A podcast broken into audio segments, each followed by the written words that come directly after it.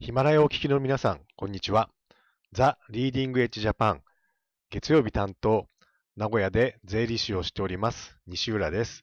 今日もどうぞよろしくお願いいたします。えー、今日は、ソーシャルバイヤーを通じた中国での購買力拡大というテーマでちょっとお話をしたいと思っております。えー、皆さん、ソーシャルバイヤーっていう言葉、お聞きになったことはありますでしょうか？えー、ソーシャルバイヤーっていうのは、えー、日本に住んでる中国の方が、えー、日本のデパートとか、家電量販店、ドラッグストアとか、あとは医療品店なんかに行ってですね、中国で暮らしてるお客さん、顧客との間で SNS でやり取りして、で、それらのお店で日本の商品を代理で購入して、で、それを中国に送ってる。そういうふうな、まあ、代理購買みたいな方を、ことをやってらっしゃる方々のことをソーシャルバイヤーって言います。で、えっと、日本で私たち、まあ、普段 SNS の中で LINE って、まあ、よく使ってらっしゃる方多いと思うんですけども、まあ、それと似たようなものが中国で WeChat っていうものがあって、まあ、その WeChat なんかを使って、そのメッセージ機能を使ってですね、で、顧客に日本の商品情報をこういろいろ流したりしながら、で、それを注文が入ると、実際にそういった、えー、ドラッグストアとかそういったお店に行って、で、えっ、ー、と、購入して、お店代品代、えー、商品を購入して、で、えー、中国に発送するっていう、そういうことをやってるんですね。で、そういった方々、まあ、人それぞれなんですけども、顧客は1000人単位持ってらっしゃるんですね。1000人、2000人と。中には多い方は4000人ぐらいその顧客がいて、で、それらの方々からこう来る、えー、依頼を受けて、えー、日本で商品を買って送ってるっていう形なんですよ。で、この WeChat を使ってると、えーと、その決済機能として、えー、WeChat Pay っていうのがありますんで、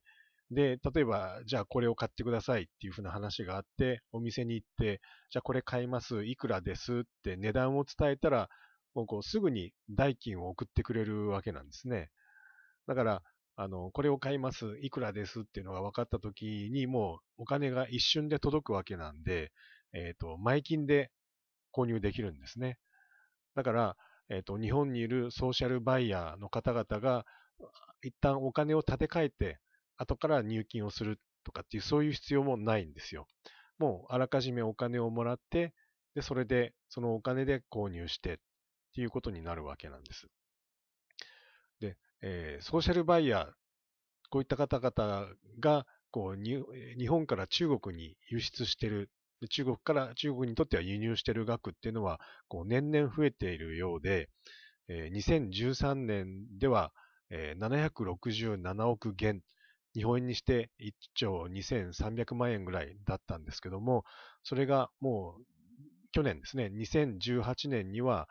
2600億円億元ぐらい、日本円にしてだいたい4兆1600億円っていうことなんで、もう3倍以上にこうこういう日本から中国に行く商品の額が増えてるっていうことになってるわけなんです。で、え、ー、と、こういうふうに、まあ、えー、中国に流れていってる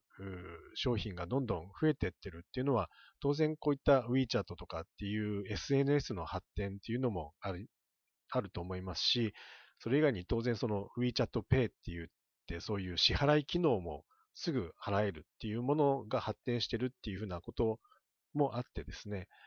えー、どんどんこう伸びてきてるわけなんですけども、まだまだこの伸びる伸びしろ伸びる可能性っていうのはまだまだ大いに秘めてる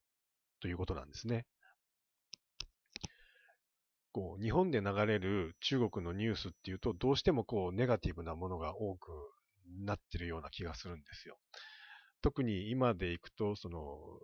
景気が減速してる、成長率、GDP の成長率が鈍ってる、もう中国あんまりもうこれから良くないんじゃないかっていうふうなことを言われたりもすると思うんですけども、ただ実際のところ、中国の市場っていうのは、まだまだ消費欲っていうのが旺盛なんですね。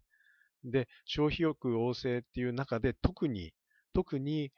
外国製品に対するニーズっていうのは非常に強いわけなんですよ。で、その外国製品の中で特に求められるっていうのが、やっぱりジャパンクオリティだと思うんですよね。ジャパンクオリティ。で高品質で、デザイン性とかファッション性もあって、で、機能性も優れてて、そして何よりも安心安全、安全性、信頼性が高いっていうところで、やっぱり日本の商品っていうのは、まだまだ競争力が強いんじゃないかなと思うんです。で、その中でも、特にこの直接肌に触れるものですとか、身につけるもの、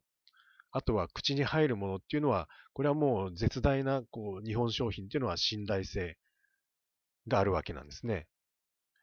えっ、ー、と、いろんなものを見てみると、特に中国人の方々に、えー、人気があるっていうものは、コスメ商品だったり、美容商品だったり、あとは衛生健康食品、衛生健康商品っていうのが、えー、人気でいくと1位、2位っていうのを占めていくっていうことになっています。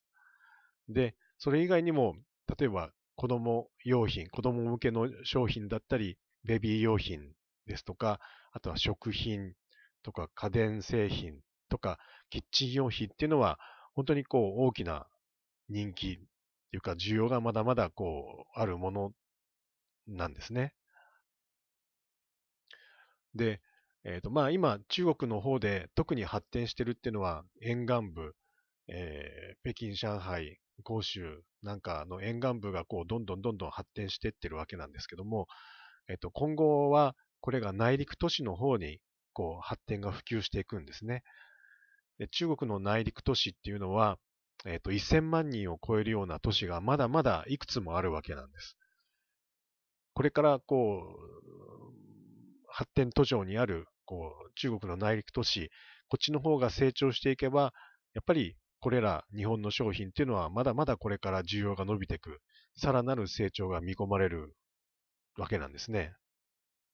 だからそういった意味でも、あの私たち、ザ・リーディング・エッジ・ジャパンが進めているリーの国際展示会のジャパンパビリオンプロジェクトっていうのは、これはやっぱり大いに意義深いものだと思うんですよ。このリーっていうのは、あの、中国の習近平指導部から中国で唯一物流の都っていう称号を与えられた都市なんです。もう10年前は何もなかったようなところが今どんどん発展して本当に中国の一大物流ハブっていうことになってるんですけども、さらにまだまだ発展して、この一帯一路の玄関口としての役割もさらにまだまだ大きくなるですね。で、この一帯一路の構想っていうのは、その玄関口である林沂から、えー、中国の内陸部を通って、周辺国であるカザフスタンとかウズベキスタンとか、アゼルバイジャンなんかを通過して、ヨーロッパへとつながっていくわけなんです。で、その他にも、中国から近い ASEAN 諸国だったり、インド、パキスタンなんかの南アジア、それからさらに西に行って、こう、中東を通って、それからアフリカへとつながっていく、そういうものなんですね。だから、えっ、ー、と、中国の全土だけではなくて、その周辺国、ヨーロッパ、アメリカ、中東っていう、そういう本当にもう全世界からバイヤーが集まってくる臨位国際博覧会なんですよ。で、私たち、えー、このジャパンパビリオンプロジェクトっていうのは、えー、覚醒だっていうクラウドファンディングのサイトで参加者を募集しています。す、で、に、目標金額の7割を達成してるんですけども、まだまだこう盛り上げていきたいと思っています。まあ、実際にこの、えー、展示会に出展された人、出展しないけども、一回リーンを見てみたいっていうツアーでしたり、あとはジャパンパビリオンプロジェクトに、まあ、ボランティアとして現地に行って参加していただくようなプランですとか、あとは当日リーンには行けないけども、商品サンプリングで参加したいっていう方、もういろんな方が参加できるようなこうプランニングを、えー、用意しております。ぜひ私たちのこの、えー、プラン、覚醒打を見ていただいたり、私たちの Facebook ページを見ていただいて、えー、またいろいろ考えていただければと思っております。はい。では、今日もどうもありがとうございました。さようなら。